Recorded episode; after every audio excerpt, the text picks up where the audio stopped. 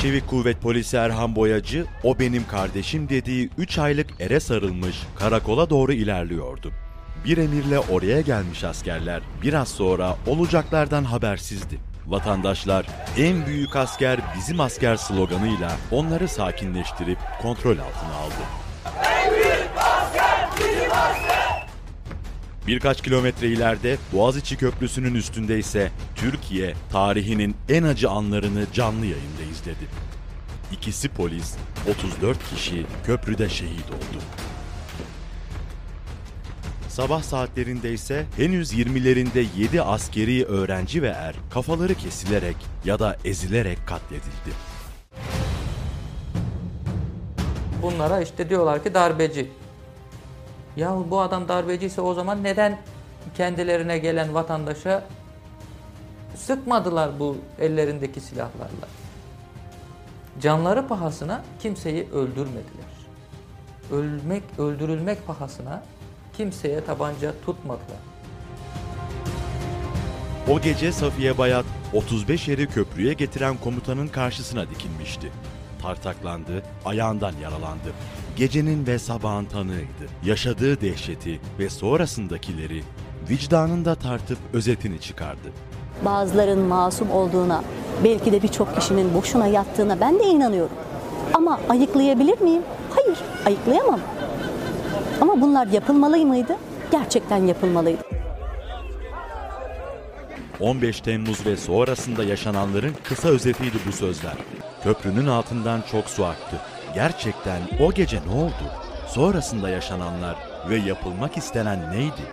Gazeteciler, uzmanlar ve tanıklar bu belgesel için on binlerce sayfa iddianame ve ifade tutanaklarını okudu. Onlarca saat görüntüyü saniye saniye analiz etti. Binlerce sayfa haberi taradı. Ortaya ilk kez duyacağınız çok önemli tespit ve belgeler çıktı. Mahkemeler, medya, yargı, polis hepsi bir hikaye var. O gece Sadık Üstün, Nuh Yılmaz, Kemal Eskintan'ın anlattığı bir hikaye var. Hepsi bu hikayeye sadık kaldılar. Erdoğan'a mı bir darbe yapıldı, Erdoğan mı darbe yaptığı anlatan önemli bir yer Marmaris. Ben 3 yıl CSF'de çalıştım F-35 projesinde. Buradan çıkarılmanın zaten hava kuvvetlerine yapılacak en büyük kötülüklerden biri olduğunu görüyorum. 2 numarada bu bizim kaliteli yetişmiş 1100 kişi küsür bütün alayı attılar. Yani bu akıl alacak bir şey değil yani. Bir evladın gerçekten zile basıp "anne ben geldim" demesi, şu kapıdan içeri girmesi ne kadar büyük bir nimetmiş. Bize diyorlar ki "sen teröristsin kardeş". Ben kimim? Ben Deniz Kuvvetleri Komutanlığı Astsubayıyım. O gün nerede olduğunu, ne yaptığını, bütün şeylerini biliyorum. Ama ne hikmetse ben evimde oturuyorum. Ama darbe yapmakla suçlanıyorum. Adil Öksüz o yüzden oradaydı. Olay yerine delil bırakıldı. Tabii. Adil Öksüz delil olarak oraya bırakıldı. Bir garantiyle. Ben darbe hakkındaki suçlamaları ve ifadeleri okudum ve hiçbir delil bulunmuyor. Erdoğan'ın anlatısı çok zayıf temellere dayanıyor ve herkes bunu biliyor. 6 gün önceden olacakları bildiğini belgeselimde ispatladım. Bu kadar önemli bir noktada bütün yolların kendine kesiştiği bir isim Hulusi Akar ama mahkemelerden kaçtı, savcıdan kaçtı, meclisten kaçtı. Tuzak diyorum. Bu tuzağı kuranlar dışında herkes zarar gördü çünkü. Otobüslere doldurulup Boğaziçi Köprüsü'ne getirilen askeri öğrencilere müebbet verilmesine bakmak yeterli. Yani 15 Temmuz bundan ibaret. 15 Temmuz 2016'da bizim olmamamız lazımmış. 15 Temmuz 2016'da bizim olmamamız lazımmış ki bir sene önce medyamıza çöküldü.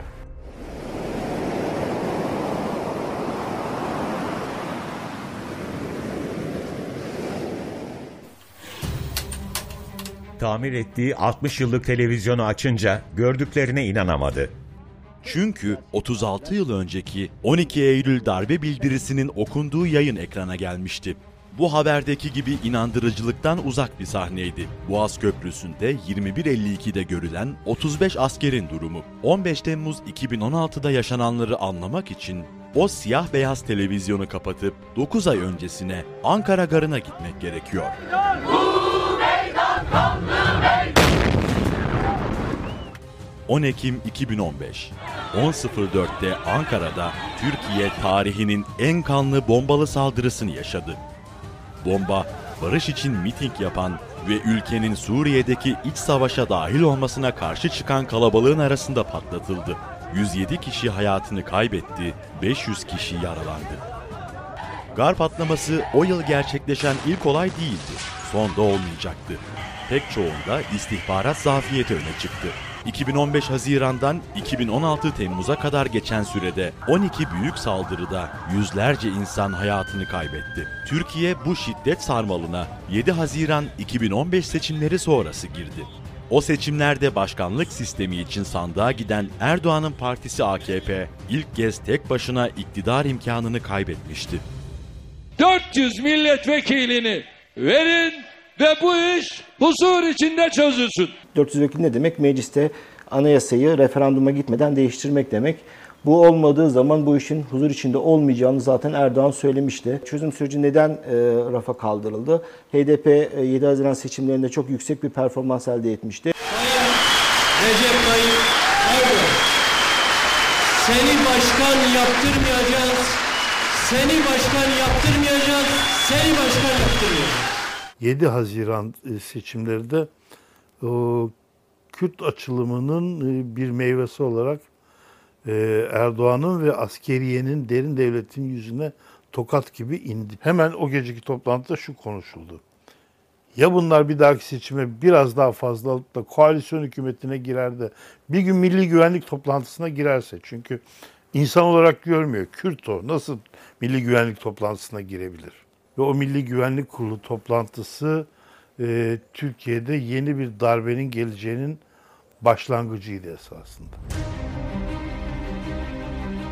7 Haziran sonrası Erdoğan koalisyon hükümetinin kurulmasını istemedi. Bir kez daha seçim kararı aldı. Ülke yangın yeriydi. Güvenlik endişesi her şeyin önüne geçmişti. 1 Kasım seçimleri Ahmet Davutoğlu'nun başında olduğu AKP'ye yeniden tek başına iktidarı getirdi. Fakat bu zafer Davutoğlu'na yaramadı. Davutoğlu'nun başkanlık sisteminde ayak diretmesiyle ipi çekildi. 1 Kasım seçimlerinden sonra Davutoğlu, halk başkanlık sistemine onay vermedi deyince, çok değil 7 ay sonra Pelikan adı verilen parti içi bir darbeyle başbakanlıktan alındı. Yerine getirilen Binali Yıldırım, Erdoğan'a başkanlık vaat ediyordu. Yeni bir anayasaya ihtiyacı var Türkiye'nin. Yeni anayasayı, başkanlık sistemini getirmeye hazır mısınız? Erdoğan bir yandan partisini dizayn ediyor, diğer taraftan Gülen cemaatini ortadan kaldırmak için adımlar atıyordu. 2013 yılının Aralık ayında bakanlarına ve ailesine kadar uzanan yolsuzluk operasyonlarının izlerini cemaati kriminalize ederek silmek istiyordu. Sadece cemaate yakın yayın organları değil, diğer medya kuruluşları da Erdoğan'ın hedefindeydi. Medya anlamında bir saha temizliği olması gerekiyordu ki 15 Temmuz 2016'da kurgulanan neyse etkin bir şekilde götürülsün, hiçbir cılız, hiçbir çatlak ses çıkmasın. HDP şeytanlaştırıldı, sadece Kürt medyasının kapatılması değil. Muhalefet bölündü, Milliyetçi Hareket Partisi iktidar cenahına çekildi. CHP ve kalan medya unsurları ise en az 2-3 sene, 2016, 2017, 2018 rejimin 15 Temmuz söylemine, 15 Temmuz'un dümen suyuna katılmaktan kendilerini alamadılar. Biz her zaman şunu söyleriz. Türkiye'de bir gazeteciyle tanışmak istiyorsan gideceğin yeri biliyorsun. Onları hapiste bulursun. Gazeteci Can Dündar adliye önünde silahlı saldırıya uğradı, hapse atıldı. O dönemde tutuklanan bir başka gazeteci de Nokta Dergisi Genel Yayın Yönetmeni Cevheri Güvendi. Para musluklarını açarak medyanın ele geçirilmesi, gazetecilerin korkutulması, tutuklanmaları, bütün bu yöntemleri çok ağır biçimde uyguluyordu. Bir taraftan da yargı bağımsızlığının yok edilmesi için işte HSK sisteminin değiştirilmesi, HSK seçimlerine aşırı abanma, hakim savcıların görevden alınması, tutuklanmaları gibi süreçlerle Tayyip Erdoğan'ın bu rejim değişikliğini sorgulayabilecek ve bu rejim değişikliğine set çekebilecek 2 tane güç yok edildi Türkiye'den. Ve bunun ne kadar değerli olduğunu 15 Temmuz'dan sonra da gördük. O günlerde ülke güvenliği büyük zafiyet altındaydı. Terör saldırıları silahlı kuvvetler karargahının dibine kadar gelmişti. Ankara Merasim Sokak'ta askeri servis araçlarının çıkış saatinde bomba patlatıldı. 29 kişi hayatını kaybetti. Meclise 5, Genelkurmay Başkanlığı'na birkaç dakikalık yürüyüş mesafesindeki saldırının olduğu günlerde ülke gündeminde ise askeri darbe iddiaları vardı. Şöyle bir şey düşünebiliyor musunuz? Birçok ifadede var. Hulusi Akar her ortamda Erdoğan'ı eleştiren politik söylemlerde bulunuyor ki TSK'yı içeriden hazırlıyor bir taraftan. Yani komuta kademesi durumdan rahatsız, müdahale edecek. Bu o kadar yaygın hale getiriliyor ki birçok komutan artık psikolojik olarak Hulusi Akar'ın bir şey yapacağını düşünüyor. Ortam yavaş yavaş hazırlanmış. Yani hepimiz gerginiz aslında. Bir şeyler olacağı belli. Ama böyle bir şeyin olacağını zannetmedim. Bu basit bir şey. Harp okuluna gelin, akşam yoklama alın. Kaç dakikada insanlar şey yaptı, bu çağrıya tepki verdi. Bir istatistik yapılacak, herhalde eve gideceğiz diye düşündüm. O haftaya gelen süreçte belki birkaç ay boyunca sürekli bize emirler geliyordu. İşte genelde istihbarat kaynaklı ya da emniyet referans edilerek Hava Kuvvetleri'nden emirler geliyor. İşte bu hafta terör tehlikesi var. Sonuçta çağrılan gelmiş yani. Askeriz, gelinecek denildi, genildi. Genelkurmay Başkanı'ndan habersiz yapacaklar ve de o da haberini aldı. Ki konuşuyorlar MİT müsteşarıyla. Çok basit bir şey var. Emir yazacak bütün birliklere. Hiç kimse bu gece birliğinden dışarı çıkmayacak. Neden yazmıyorsunuz? Bu kadar basit. Hiçbir askeri araç, hiçbir asker kişi birliklerini terk etmeyecek. Karargah dışına çıkmayacak. Bu emri verdiğinizde uymayan mı oldu? Vermediniz böyle bir emir. Vermediler böyle bir emir. Genelkurmay Başkanı böyle bir emir yazmadı.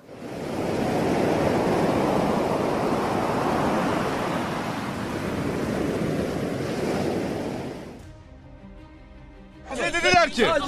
Polise yardım edeceğiz. Çıkacağız. Polislerin bir yere girmiş. Destek lazım. Çıkacağız dediler. Biz kendimizi valiliği kuşatmış bulduk. Haberimiz yok. Harbiden haberiniz yok muydu? Yok. Biz oraya gidince televizyondan gördük ya. Üst rütbelisinden erine kadar pek çok asker o gece için aynı sözleri söyledi. Tatbikat için göreve çağrıldık. Kendimizi sokakta bulduk. Az sayıda asker darbe yapıldığını düşünerek hareket etti. Keskin nişancılar ve silahlı siviller de o gece sokaklardaydı. 15 ve 16 Temmuz'da 350 kişi hayatını kaybetti. Özel harekat bombalandı, meclis vuruldu. O gece herkesin ayrı bir hikayesi vardı. Ancak sonrasında iktidar hepsini bir çuvala doldurdu. Darbeye karşı çıkan da, Erdoğan'ı koruyan da, hatta hasta yatağında olan bile sonrasında darbeci ilan edildi. Ben o gece lojmanda çocuğumu uyutuyordum, evdeydim. Ama beni 2 ay sonra terörist damgası yapıştırılarak önce açığa aldılar, sonra da ihraç ettiler. Ve bunun bahanesini 15 Temmuz olarak söylüyorlar. Orada benim gibi binlerce insan var. Hiçbir şeye karışmamış, hiçbir şeye bir dahli olmamış. Hatta bazılarının işte diyelim ki orada bir olay varsa karşı durmuş. Böyle bir sürü örnek var. İnsanları tasfiye etme aracı olarak kullandılar bu 15 Temmuz mevzusunu. Darbe denilen şey emir komuta içerisinde gerçekleştirilir. Yani bir sahada uygulaması vardır, bir de onun komuta heyeti vardır ve bir darbe planı vardır. Ortada komuta heyeti yok, ortada darbe planı yok ama emri uygulayan, Boğaz Köprüsü'nü kapatan askerler gibi askerler var. O emri uygulayan insanların, o emri uygulayan askerlerin rütbeli rütbesiz bir tuzağa çekildiği anlaşılıyor. Aynı şekilde sivillere de emirler veriliyor, talimatlar veriliyor ve siviller de sahaya çıkıyorlar. Dolayısıyla emir verilenler arasında bir mücadele geçiyor. Bir tuzak olduğu belli çünkü belli bir kesim bunu ayarlamış, düzenlemiş. Sonra kendileri hiç ortada yok. Gürsev Pirge Hava Kuvvetleri'nde albaydı. O gece öğretim üyesi olarak görev yaptığı Hava Harp Okulu'na amirinin emriyle gitti. Verilen listeye göre meslektaşlarını okula çağırdı. Fakat sonrasında hiç beklemediği olayların içinde kaldı. Amiri o sırada okulda bile olmayan harbiyelileri yanına alıp Türk Hava Yolları'na gitmesini istedi. 2. filodan 20 tane harbiyeli, 3. filodan 20 tane harbiyeli bir liste var. Şu kişileri yanına alacaksın falan diye. Ben güldüm, şaşırdım yani böyle bir şaka mı falan gibi bir tepki gösterdim. O zaman kızdı tabii. Yani ne dedi? Dedim böyle bir şaka mı bu? Hani böyle bir şey olabilir mi? Ondan sonra ya dedim niye böyle bir şey yapayım? Polis görse ne diyeceğim? O zaman onlara şu emri gösterirsin diye hani basına da düşen Genelkurmay'dan gelen emri gösterdi. Ben şaşırdım. Sonra dedi sen git aşağı biraz daha bekle, bunu anlamayacaksın herhalde falan dedi. Biz gittik aşağıda. Şimdi Silivri'de hapishanedeyken rahmetli olan bir albayla falan görüştük. Hiçbir şeyden haberi yok. Ben orada o kadar kendi emsalim işte albaylarla falan görüştüm. Daha bir tanesi biz olayı biliyorduk demedi yani. Hepsi şaşkın vaziyette. Hiç ben bir şey sığdıramadık. Bu dedim ne, bu ne aptalca bir şey. Yani niye cuma trafiğini kesiyorlar falan diye düşündüm. Bir tane arkadaş vardı, ilginç bir arkadaş. Eskiden de bazı balyozla ilgili şeyleri de vardı. O dedi işte niye bak bu dedi değişik bir darbe dedi, ben niye Ocak'ta emekli olmadım falan diye dövünüyor yani. Ben dedim ne alaka, böyle darbe mi olur dedim ya. Yani hani biz harekatçı değiliz ama böyle bir şey yapılmayacağı belli yani, çok açık bir şekilde. Bu tam tersi insanları harekete geçirmek için yapılan bir şey gibi diye düşündük.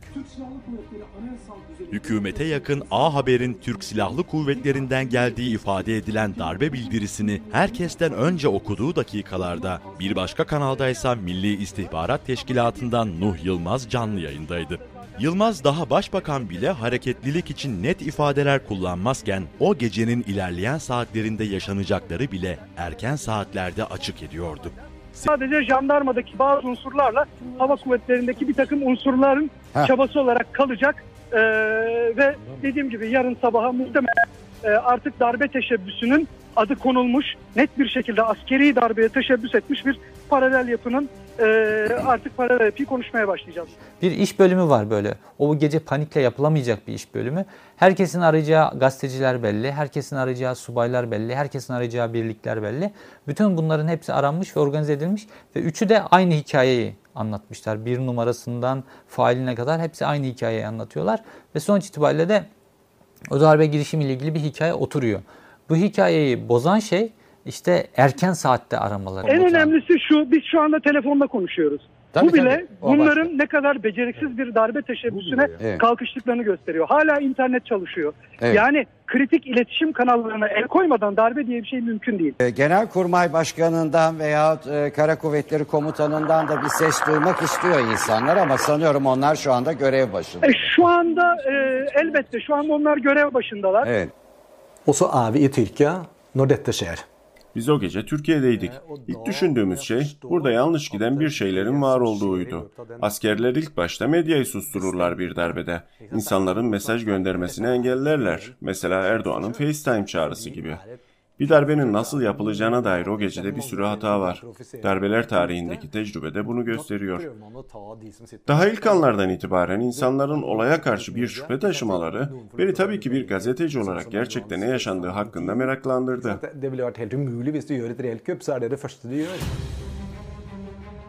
Sekiz gazeteci bu belgesel için 15 Temmuz'un en önemli isimlerini ve noktalarını araştırdı. Sanık ifadeleri, iddianameler ve son 5 yıl içinde ortaya çıkan yeni bilgiler analizlere dahil edildi. Gazeteci Bülent Korucu 15 Temmuz'un izini öncesindeki 5 günde sürdü. Bu süreçte 3 önemli gelişme dikkat çekiyor. Bunlardan ilki 60 yıldır bekletilen Belçika kaidesinin imzalanarak yürürlüğe konulması. Bu devlet başkanına suikaste karışanların yurt dışından iadesini düzenleyen bir anlaşma. Marmaris'te bir mizansen hazırlanmış. Erdoğan'a yani bir devlet reisine, devlet yetkilisine suikast yapıldı. Bunu niye yapmışlar? Niye yaptıklarını işte 11 Temmuz'da imzaladıkları uluslararası anlaşma bize söylüyor. 15 Temmuz'dan 3 gün önce apar topar meclisten Emasya'nın ikiz kardeşini hatta daha güçlü halini çıkardı. Kolluk kuvvetlerini toplumsal olaylarda destekleme kanunu. Hem kanunu çıkardılar, hem yetkiyi verdiler, hem güvenceyi verdiler askerlere, hem de psikolojiyi de o noktaya taşıdılar ve terör saldırısı olacak, çok büyük terör saldırısı olacak. Böyle olunca tam 15 Temmuz günü verilen fake terör alarmları birçok askerin sokağa çıkmasına sebep oldu. Hotlok faaliyeti, polisin, jandarmanın yetersiz kaldığı yerde biz destek kuvvet olarak giriyormuşuz, öyle söylüyorlar. Kolluk kuvvetlerine toplumsal olarak destekleme etimi var. Kimin komutanı mı söylüyor?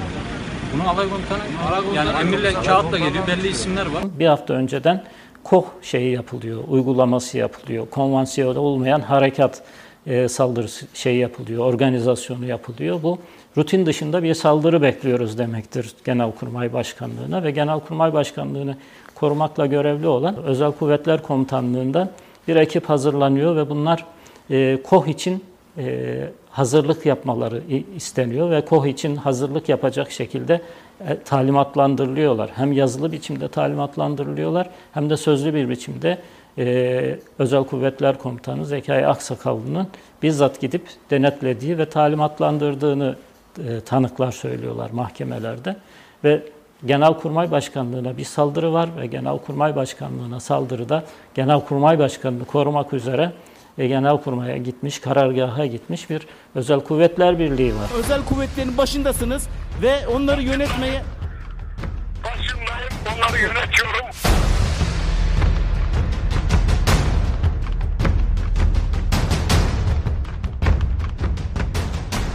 Özel Kuvvetler Komutanlığı.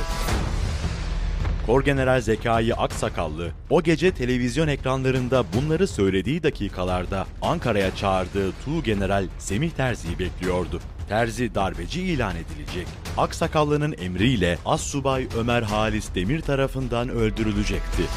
Zekai Aksakallı'nın bir başka has adamı Mihrali Atmaca, üsteğmen Ömer Halis Demir'i vuruyor. Ömer Halis Demir yerde yaralı. Mihrali Atmaca geliyor, kontrol ediyor, yaralı. Kurtarmak yerine göğsüne yakın mesafeden iki ateş daha ederek Ömer Halis Demir'i de infaz ediyor. Ömer Halis Demir'i Semih Terzi'yi vurması için kuran isim, daha sonra da Ömer Halis Demir'i öldürdüğü için, Ömer Halis Demir'i şehit ettiği için Mihrali Atmaca'yı tebrik ediyor. Girift ilişkiler, karmaşık ilişkiler. Ama Semih Terzi'nin darbeye yönelik bir fonksiyonu yoktu. O kendisine verilen görev için Ankara'ya özellikle önüne kırmızı halı serilerek getirilmiş bir isimdi. Türkiye tarihinde ilk defa oluyor. TSK bir kendi generalini infaz etti orada. Semih Terzi özellikle seçilmiş bir isimdi. Çünkü iktidarın özellikle sınır ötesi operasyonlarında, yurt dışındaki işlerinde işlediği bütün günahlardan haberdar bir isimdi. Özel Kuvvetler Komutanlığı'nda 16 Temmuz 2016 sabahında Zekai Aksakallı ve ekibinin uyguladığı işkencenin görüntüleri vardı.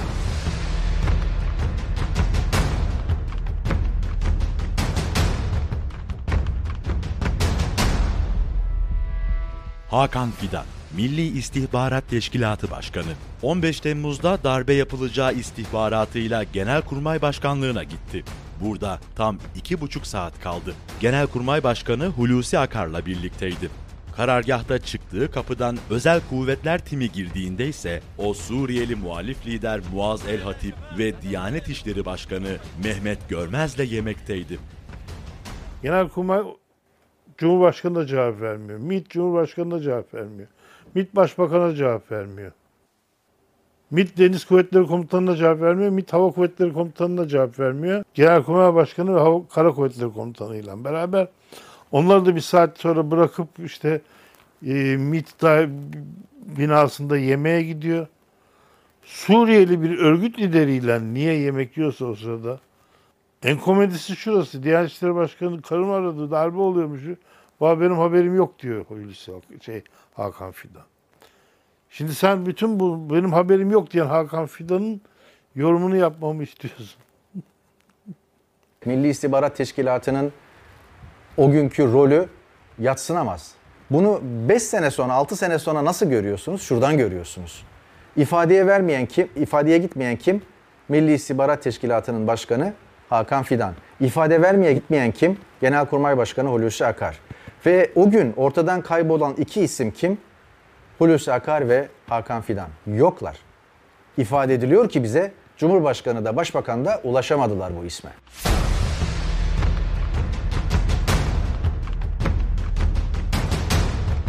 Hulusi Akar 15 Temmuz'un Genelkurmay Başkanı'ydı. Öncesinde kendisinin bir askeri darbe yapacağına dair iddialar çok konuşuluyordu. O gece 18'de MİT müsteşarıyla buluştu. İstihbaratı almasına rağmen o gece neden askerin kışladan çıkışına engel olmadığı sorusu hala cevapsız. Hulusi Akar 15 Temmuz gününde 5 dakikada engelleyebileceği bir darbe girişimini, feci olayları engellemiyor. Özellikle atması gereken adımları atmıyor. Erdoğan'a haber vermiyor, kuvvet komutanlarına ulaşmıyor. Önlemesi gerektiğini yapmasını şeyleri yapmıyor. Akıncı Üssü'nde yapması gerekenleri yapmıyor. Ertesi gün bir şekilde kimle nasıl olduğunu bilmediğimiz bir anlaşmayla ki 5 sene geçti hala yok. Bir şekilde darbecilerle anlaşıyor güya ve akabinde Çankaya Köşkü'ne uçuyor. Orada yanında Mehmet Dişli var. O da büyük bilinmezlerden bir tanesi. Adeta oğlum dediği, aile dostu olan birisi ki onu da sattı.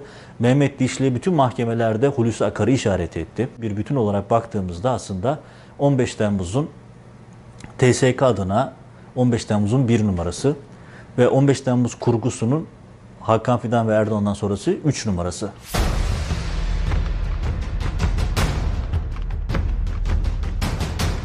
Akıncı Üssü 15 Temmuz'un en önemli merkeziydi.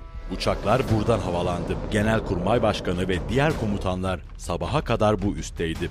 O gece üste olanları anlamak için izlerin peşine düşenler şoke oldu.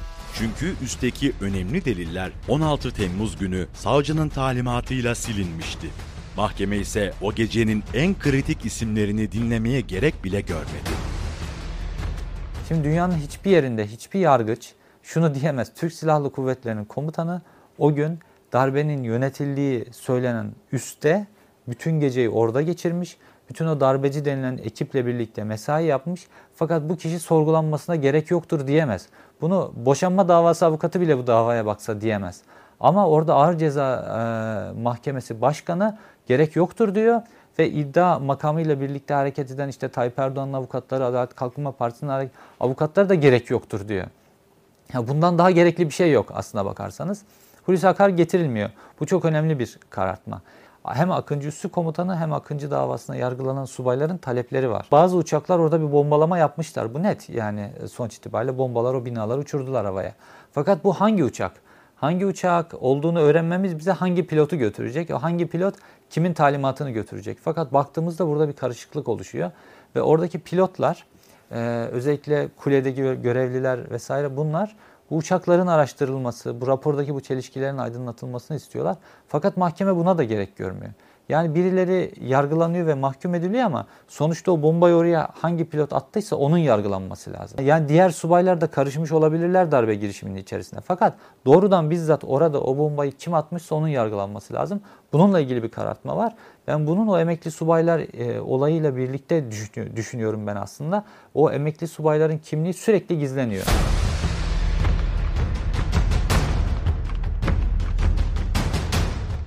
Akın Öztürk, Akıncı Üssü'nün o gece en çok dikkat çeken ismi. Hava Kuvvetleri Komutanı'nın isteğiyle üsse kontrol amaçlı giden Öztürk, 15 Temmuz'un bir numarası ilan edildi.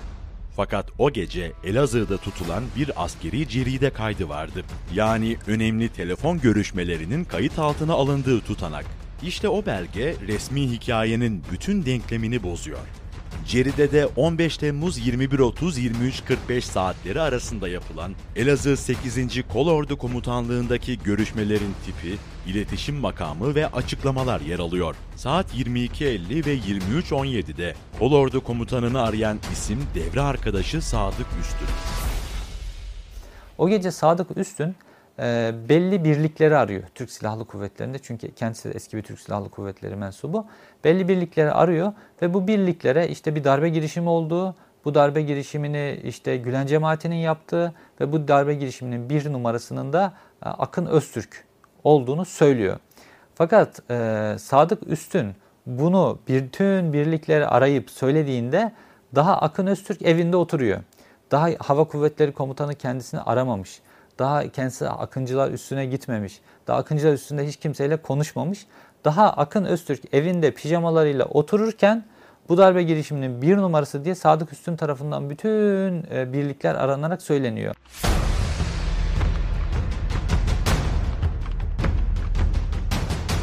Adil Öksüz 15 Temmuz'da Akıncı Üssü'nde yakalandı. Gülen cemaatinin hava kuvvetleri sorumlusu olduğu iddiasını duymayan kalmamıştı. Ancak orada bulunan diğer sivillerin aksine mahkeme onun elini kolunu sallayarak gitmesine izin verdi. Darbe oldu, başarısız olduğunu hissetti. Adil Öksüz işte Lütfansa'ya atladı da kaçtı İstanbul'dan falan. olmaması gerekiyordu. Adil Öksüz'ün mücadele alanında kaçması gerekiyordu ki bu işi Fethullah Gülen'in birinci imamının en merkezi yerinde olmasını insanlara inandırsınlar. Adil Öksüz o yüzden oradaydı. Olay yerine delil bırakma. Tabii. Adil Öksüz delil olarak oraya bırakıldı. Bir garantiyle. Merak etme yavrum, biz seni buradan uçururuz. Uçurdular. Darbenin neticede sivil planlayıcısı olduğu iddia edilen kişinin yakalandıktan sonra salıverilmiş olması bence esas cevaplaması gereken kısım karşı taraf. Devlet ya da AKP ya da bu iş organizasyonunda MİT'in cevap vermesi gereken bir durum. Adil Öksüz'ü nasıl serbest bıraktınız? Neden serbest bıraktınız? Sürdüğümüz izlerde Adil Öksüz'ün de bizzat Hakan Fidan'la tanıştığına ilişkin bilgiler var. Şimdi bir darbe girişimini organize eden adam pozisyondaki birisinin Hakan Fidan'la tanışıyor olması, cemaat içerisindeki çok önemli pozisyonlarda bulunan Kemalettin Özdemir'in Hakan Fidan'la tanışıyor olması çok enteresan. Fakat hükümet buranın üzerine de beton döküyor. Adil Öksüz ve tüm bağlantıların üzerine de beton döküyor.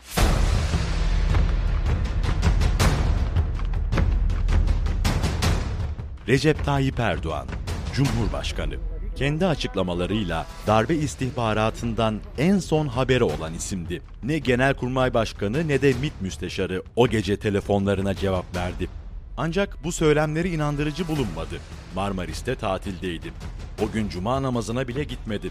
FaceTime'dan halkı sokağa çağırdı. Sabah saatlerinde İstanbul'a gitti ve bütün bu yaşananları Allah'ın lütfu olarak özetledi. Öğleden sonra bir hareketlilik. Ne yazık ki silahlı kuvvetlerimizin içinde mevcuttu. Erdoğan hatırlarsanız İstanbul'a indikten sonra havalimanında öğleden sonra bazı hareketlilikler vardı diye konuştu. Öğleden sonra bazı hareketleri duyduğunu düşünürsek buna karşı olarak bir eylem, talimat vermiş olmasını bekleriz. Neticede siz bir cumhurbaşkanısınız ve sizde darbe yapacaklar. Sizi indirecekler. Büyük, belki can güvenliği tehlikeye girecek. Ailenizin can güvenliği tehlikeye girecek. Sizin buna kayıtsız kalmanız, darbe girişiminin engellenmesiyle ilgili hiçbir girişimde bulunmamanız çok garip. Biz Erdoğan'ı tanıyoruz. Nereden tanıyoruz? 17-25'lik o sabah telefon sesinden duyuyoruz. O panik halde konuşan Erdoğan. Partisine kapatma davası açıldığında elini başının arasına koyup görgü tanıklarının bu iş bitti artık diyen umutsuz Erdoğan'dan biliyoruz. Trump'a aptal olma dediğinde bunu sineye çekip Amerika'ya ziyarete giden Erdoğan'dan biliyoruz. Hem canı hem parası çok tatlı birisinden bahsediyoruz. Kendisini direkt hedef alan bir askeri harekatta bu kadar sakin, soğukkanlı, hiçbir şey yapmadan bekliyor olması gerçekten hiç inandırıcı değil. Bu Erdoğan'a darbe mi, Erdoğan darbesi mi? Çünkü Erdoğan Marmaris'te bulunduğu sürede hiçbir dakikada risk altında değildi. Askerler daha Çiğli'deyken Marmaris'e giden 3 helikopterlik bir tim var. Bunlar polisleri şehit eden, sağa sola ateş edip insanları yaralayan bir tim. Ama o timin kim olduğunu hala bilmiyoruz. Ve bu timlerin radar izleri silinmiş, uçuş kayıtları silinmiş. Ve bu kayıtları silme yetkisi, silme gücü bir tek Hulusi Akar'da var. Bu operasyona başladık. Bunu tam manasıyla artık bitireceğiz. Bugün bu iş başladı ama bunun devamı nasıl terör örgütleriyle olduysa aynen bunda da bu şekilde devam edecek. Zira bu da bir terör örgütüdür demiştik. İşte buyurun. Aynı zamanda silahlı bir terör örgütü olduğu da ortaya çıktı mı? Çıktı. Uluslararası bir komisyon teşekkür ederek bu meseleyi daha derinlemesine bir araştırma yapmalarını ben arzu ederim. Ona o fırsatı versinler. Şayet doğru çıkarsa o mesele, hatta yalan üzerine bile hükümlerini bina etseler, ben yine oradan çıkacak bir hükme gönül rızasıyla katılacağım.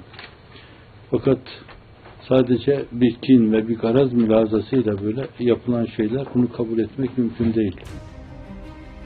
Norveçli gazeteci Jorgen Lorentzen, üzerinde 3 yıl çalışarak Engave Fragut, Tanrı'nın Lütfu isimli 15 Temmuz'u konu alan bir belgesel hazırladı. Lorentzen, 2019'da yayınlanan bu belgeselinde Erdoğan'ın o gece olacaklardan 6 gün öncesinden haberdar olduğunu ispatladı. Hazırladığı belgeselin ardından araştırmalarını sürdüren Lorentzen, Erdoğan'ın 15 Temmuz söylemlerini analiz etti. Ben darbe hakkındaki suçlamaları ve ifadeleri okudum ve hiçbir delil bulunmuyor. Delil olarak sunulan bilgiler, işkence sonrası zorla alınmış ifadeler ve bunlar uluslararası mahkemelerce hiçbir şekilde delil olarak kullanılamazlar. Bu yüzden hakikatte Erdoğan'ın anlatısı çok zayıf temellere dayanıyor ve çoğunluk bunun bilincinde. Türk toplumunun hala Erdoğan'ın anlatısını kabul etmesinin sebebi onun inandırıcılığından dolayı değil. Toplum başka bir bilgiye ulaşamıyor. Ülkede çok az sayıda insan daha fazla bilgiye ulaşma derdi içerisinde. Ülke medyasının %95'ine Erdoğan hakim ve siz her zaman sadece onu duyduğunuzda hakikatin ne olduğu düşüncesine kapılıyorsunuz. Selvom sikkert mange tenker at alt dette stemmer ikke, men det er ikke muligheter rett og slett. Erdoğan'ın bir kariyeri yok ki. Yani diktatörlerin kariyeri mi olur? Darbecilerin kariyeri mi olur? 20 Temmuz'da sivil darbe yaptılar. Şu anda Türkiye bir darbe süreci içinde.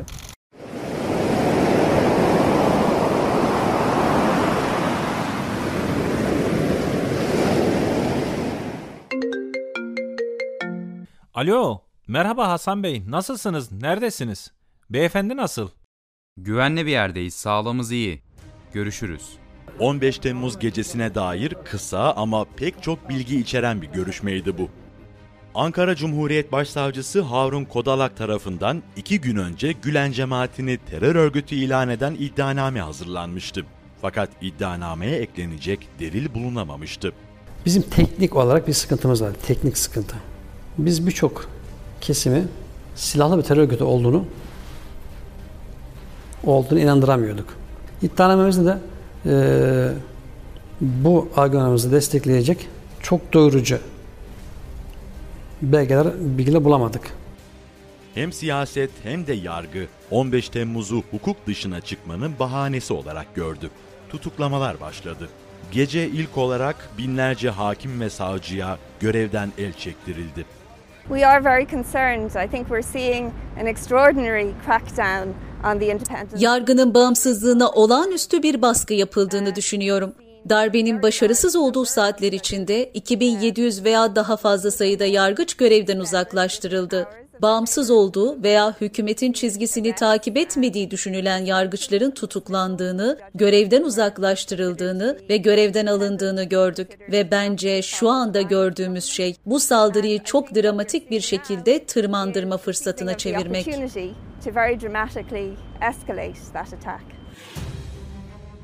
O gece askeri hareketliliğin başlamasından bir saat sonra önceden hazırlanan listeler işleme konuldu. Bazı tutanaklarda daha gerçekleşmemiş olaylar bile saatler öncesinden kayıt altına alındı. Sokakta ya da kışlada askerin ne yaptığından çok savcılık elinin altında hazır olan dosyalarla hareket etti. Bunun en çarpıcı örneklerinden biri eşleri 2010 yılındaki kamu personeli seçme sınavında başarılı olması bahanesiyle 300 askerin darbeci denilerek tutuklanmasıydı. O 482 kişinin yaklaşık 300 tanesini o gece aldık darbe teşebbüsünden. Şimdi bir darbe biliyorsunuz 3-5 kişiyle olmaz. Herhangi bir yargılama yapmadı.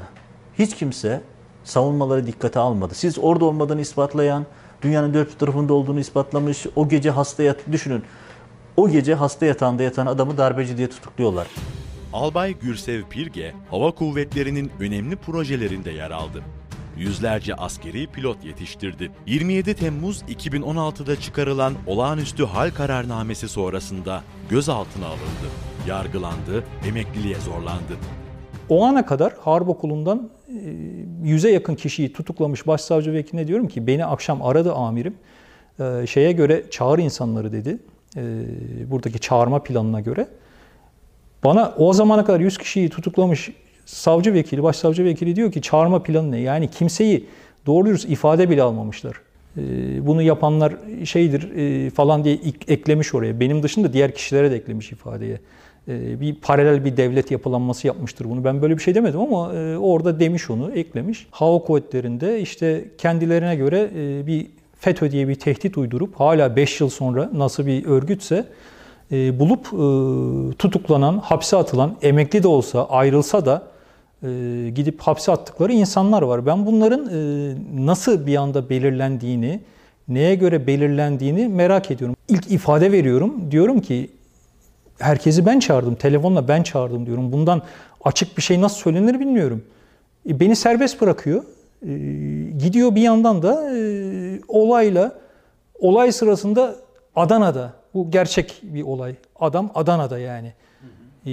Onu şey yapıyor. İşte müebbet hapisle yargılıyor. Yani bunun açıklamasını ben bulamıyorum açıkçası. Ve Adana'da bulunan kişiyi hani bir örgüt mensubiyetiyle değil de darbeye katılmakla, adam o sırada şehir dışındaydı gerçekten, ailesiyle bir özel işi için oraya gitmişti. Nasıl bu şekilde bir tespit yapılmış? Neye göre yapılmış? Herhalde hani hep diyoruz ya, bir hukuk devletiyiz biz. Hukuk devleti ise kurallar bellidir. Kurallar bellidir ve herkes de bilir o kuralları, öyle de söylemek lazım.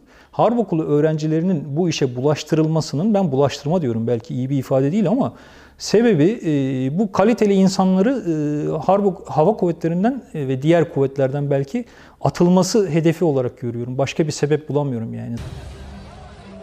Hava Harp Okulu öğrencileri 15 Temmuz gecesi otobüse doldurularak Boğaziçi Köprüsü'ne gönderildi. O meçhul yolculuk sebebiyle 19-20 yaşındaki gençlere müebbet hapis cezası verildi. Onlardan biri de Taha Furkan Çetinkaya. Annesi oğlunun hakkını savununca hapse atıldı. Burada benim istediğim sadece askeri öğrencilerin masumiyetinin ortaya çıkması kadar 15 Temmuz'un gerçek sorumlularının da ortaya çıkmasını istememdi. Çünkü orada şehit edilmiş 251 vatandaş vardı ve bu insanların da gerçek katilleri ortaya konulmamıştı. Gerçek sorumluları ortaya konulmamıştı. O yüzden benim cezaevine konulmam, sokaklarda sürüklenmem gerçekten ülkemize gelmiş, başına gelmiş bu acının yanında büyük bir acı olduğunu düşünmüyorum. Bu uğurda bir vatandaş olarak, bir anne olarak her türlü sıkıntıya da katlanmam gerektiğini düşünüyorum. Bu çocuklar o gece hiçbir şey yapmadılar. Biz onlara darbe olduğunu söylediğimizde otobüsten indiler, bizimle beraber İstiklal Marşı okudular demelerine rağmen bizim çocuklarımıza müebbet cezalar verildi. Üstelik şöyle bir şey de var. Türkiye'de bir boşanma davasının bile 3 yıl sürdüğü hukuk sisteminde koskoca darbe davasını 6 ay gibi kısa bir sürede bitirdiler ve çocuklarımıza müebbet ceza verdiler. Yani buna böyle baktığınızda kesinlikle 15 Temmuz'un gerçek sorumlularının ortaya çıkmasını istemediklerini düşünüyorum. Hiç aklıma gelmezdi yani, çocuğum adına o kadar çok hayallerim varken sadece şu kapıdan girdiğini görmeyi isteyeceğimi hiç düşünmezdim. Şu kapıdan girdiğinin bir nimet olduğunun hiç farkına varmamıştım. Bir evladın gerçekten zile basıp anne ben geldim demesi, şu kapıdan içeri girmesi ne kadar büyük bir nimetmiş.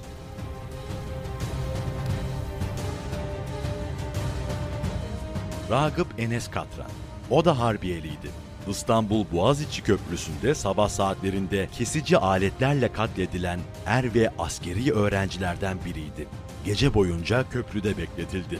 Elindeki silahı hiç kullanmadı. Sabah saatlerinde linç edildi. 17 yerinde kesici alet izi vardı. Bu cinayetin failleri ise kanun hükmünde kararname ile korumaya alındı. Çok basit bir şey soruyorum. O gün bu adamlar darbeye karşı geldiler ve düzgün bir şey yaptılarsa, bunu açığa çıkarsaydınız da herkes görseydi. Bu adam bu işi yapmış ve düzgün bir şekilde yapmış.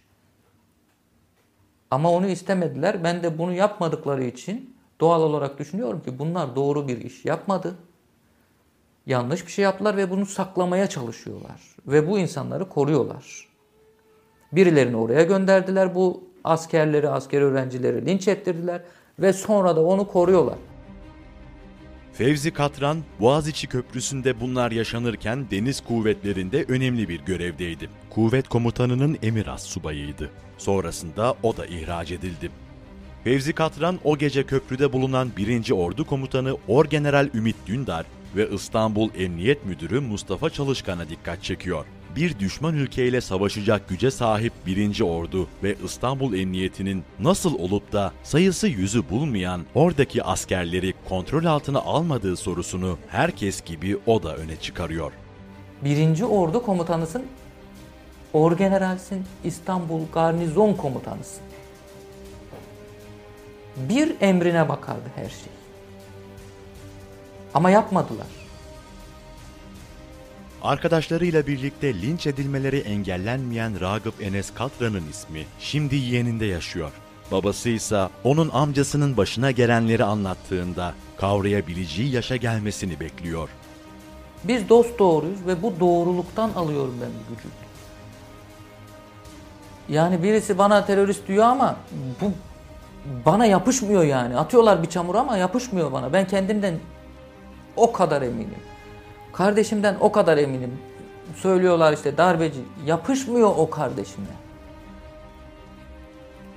Bu temizliği, bu iyiliği, bu doğruluğu bildiğim için onların o söyledikleri karşısında dayanabilme gücü hissediyorum kendimde.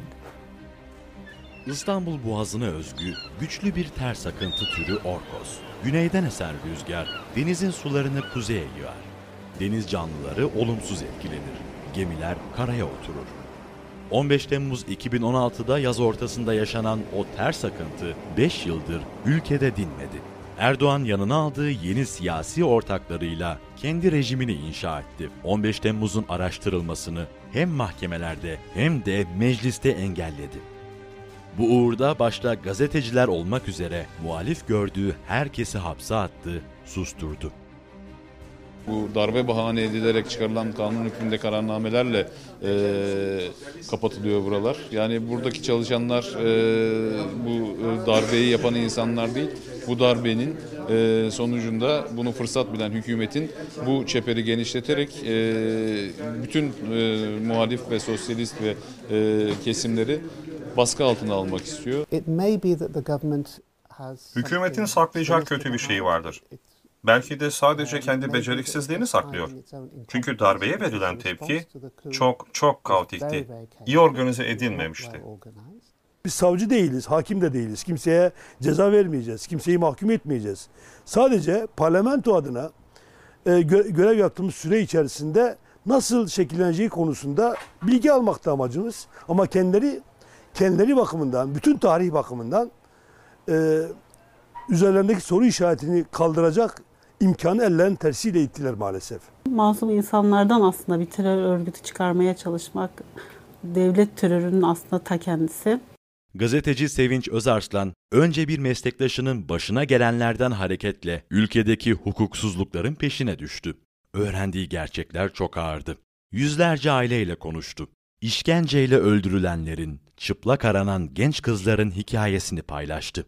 Gerçekten çok ciddi bir şekilde soykırım yapılıyor. Yani bu insanlar çocuğundan, yani kundaktaki bebeğinden ondan sonra yaşlı insanına kadar herkesin yok olmasını, ölmesini, yani o olsun denilerek, yani çoluk çocuğun, insanlar ne günah var ya? Ya bu darbeyle ne alakası var 15 Temmuz'un? Ben bütün bu süreçler geçtikten sonra bu dönemin Adalet Bakanı'nı asla unutmayacağım, Abdülhamit Gül'ü. Bu kadar haksızlık, hukuksuzluk gözünün önünde oldu. Yalan değil, belgelerle ortaya koyduk. Yani Mustafa Kabakçıoğlu'nun o cezaevinde adamın cenazesi çıktı. Fotoğrafıyla bunu kanıtladı. Hala daha hamile kadınlar tutuklanmaya, gözaltına alınmaya devam ediyor. Benim ortaya çıkarabildiğim olaylar var. Bazılarında da susmak zorunda. Hiçbir şekilde susmak zorunda kaldığımız olaylar var. Daha geçen hafta mesela bunu hiç yazmadık. Yani geçen hafta hamile bir kadın İstanbul'da doğum yaptı. Hastane kapısına gittiler polis. Kadın bir hafta polislerin gözetiminde kaldı. Hani böyle güzellikle halledelim. Yani bir sıkıntı olmasın. Rahatça evime, çoluğum gideyim falan diye. Böyle sessizce o bana yazdı, ben ona yazdım, konuştuk falan. Ama hiçbir şekilde biz bu olayı ortaya çıkartmadık. Doktorların, öğretmenlerin, hemşirelerin hiçbir şekilde darbeyle alakasının olamayacağı apaçık. Aynı şey rejim tarafından zorla kaçırılanlar için de geçerli. Hizmet hareketinin yaşadıkları Yahudi soykırımı sırasında yaşananlarla karşılaştırılabilir. Almanya'da da bir topluluk ülkede olayların kötü gitmesinden sorumlu tutulmuştu. Sadece Gülenistler değiller rejimin baskısını yakından hissedenler. Kürtler, diğer politik muhalifler ve Kemalistler de rejimin baskısına maruz kalıyorlar.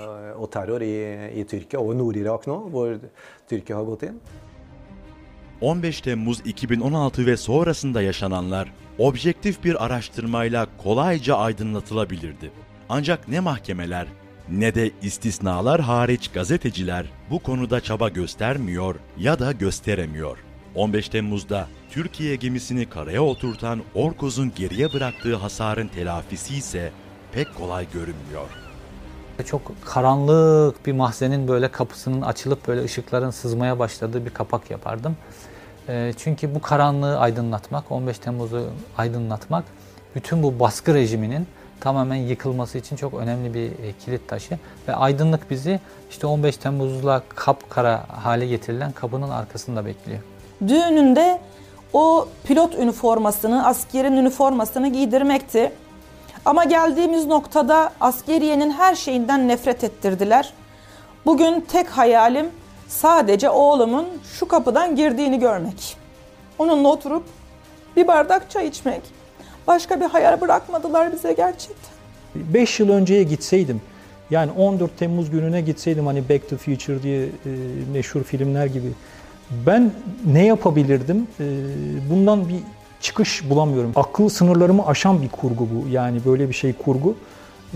Öyle bir şey yapılmış ki bunun dışına çıkmak, engellemenin, durdurmanın çok zor olduğunu düşünüyorum. Türkiye bundan sonra ben yaşadığım sürece başka kaç darbe göreceğim onu merak ediyorum. Mutlaka endişeliyim. Her darbede endişeliyim. Çünkü her darbede mutlaka ezilmesine yemin edilmiş insan benim. Günün birinde 15 Temmuz'u kurgulayan isimlerden birilerine çıkıp, evet biz 15 Temmuz'da çok güzel bir operasyon yaptık. 250 kişi öldü ama rejimi değiştirdik. Çok da iyi yaptık itirafını günün birinde göreceğiz. Bundan hiçbir şüpheniz olmasın. İntikam duygusu zararlı bir duygu. Kişinin herkesten önce kendisine zarar veren bir şey. Yani o yüzden o intikam duygusuna kalbini temizlemek gerekiyor. Onlara o zulmü durdurma adına bir şey yapamanın vermiş olduğu bir çaresizlik var. O üzüntüyü, bir şey yapamamayı hissediyorum. Kelimeyle söyleyecek olursam, koskocaman büyük bir acı, büyük bir yumruk göğsümüze oturan. Azıcık vicdan, azıcık akıl çalıştırması yapsın lütfen insanlar. Fırsatı tepen bir ülkedir Türkiye ve hep böyle olmuştur esasen. Çok üzgünüm. Türkiye'de bir şey özlüyor musun? Hiç aramıyorum.